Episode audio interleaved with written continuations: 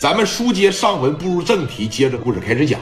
啊，说你看徐成慧这边基本上是没什么想法了，人直接把聂磊给放了啊。而说你看看这个李心寒呢，李心寒见到聂磊之后就一直说咱俩能不能在一块儿？你觉得聂磊可能会跟他在一块儿吗？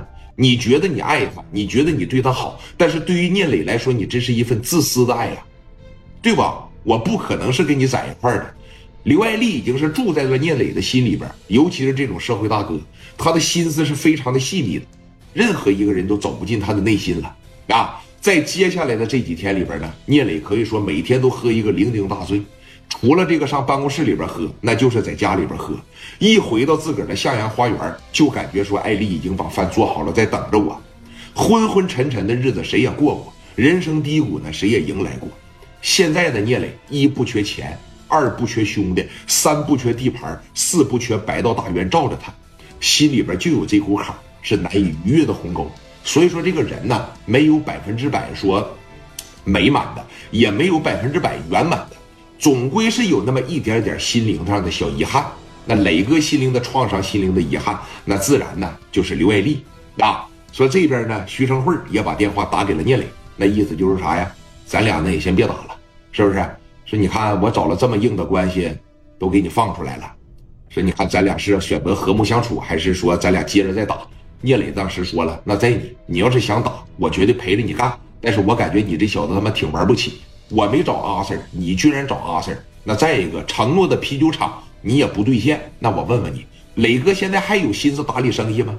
没心思了，哪有心思整天说你看我在这儿整个啤酒厂？所以说这个事儿就先暂暂时时的告上那么一小段落了。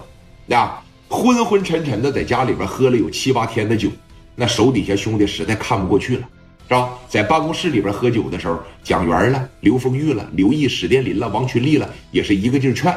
你劝，你指定是劝不明白。啊，你让他放下酒杯，基本上是不可能的。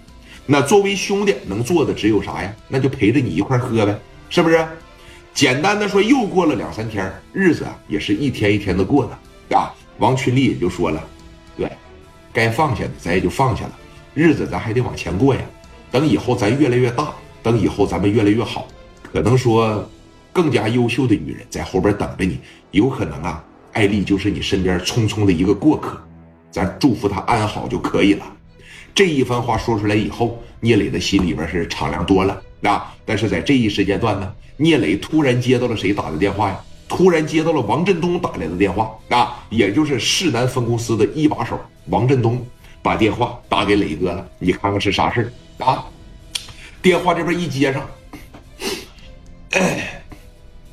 喂，哎，东哥，你说怎么的了？那个今天晚上啊，有重庆的一伙阿 Sir 上青岛给。